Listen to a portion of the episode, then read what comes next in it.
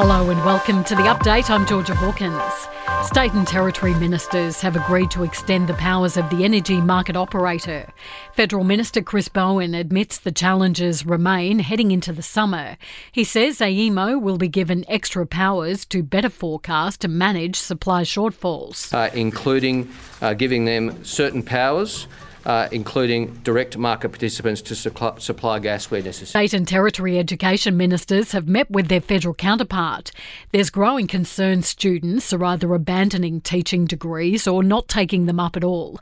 Jason Clare says more needs to be done to change the profession's image. There's not one single thing that you say, okay, if I do that, then that's going to turn it around. Uh, but if more of us talk about how important being a teacher is, encourage more people to think about as the first thing they want to do when they finish school. Cost of living continues to be a major issue for Aussie families, according to latest research.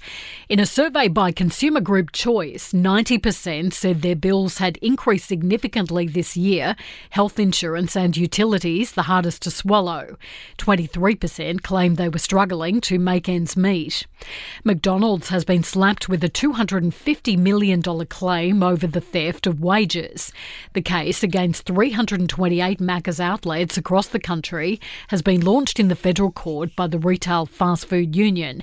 It's arguing 250,000 workers were deliberately not told about breaks they were entitled to.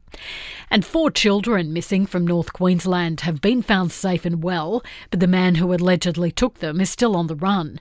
The three seven and eight year old girls and a four year old boy were nabbed from a property near Mackay.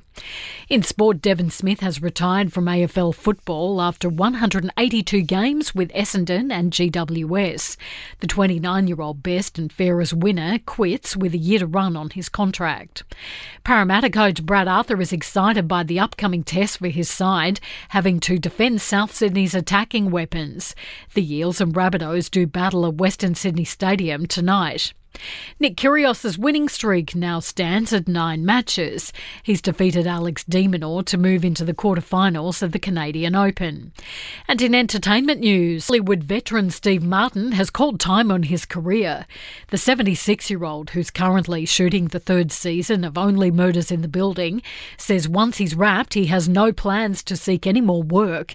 He says at the back end of his career, it's become difficult to stay in the game. And a second man has now been sentenced over his part in the theft of Lady Gaga's French bulldogs. The now 28 year old will serve six years behind bars for the armed robbery in 2021. His accomplice has already been jailed for four years. And that's the latest from the Nova Podcast News team. We'll have another episode of The Update for you tomorrow.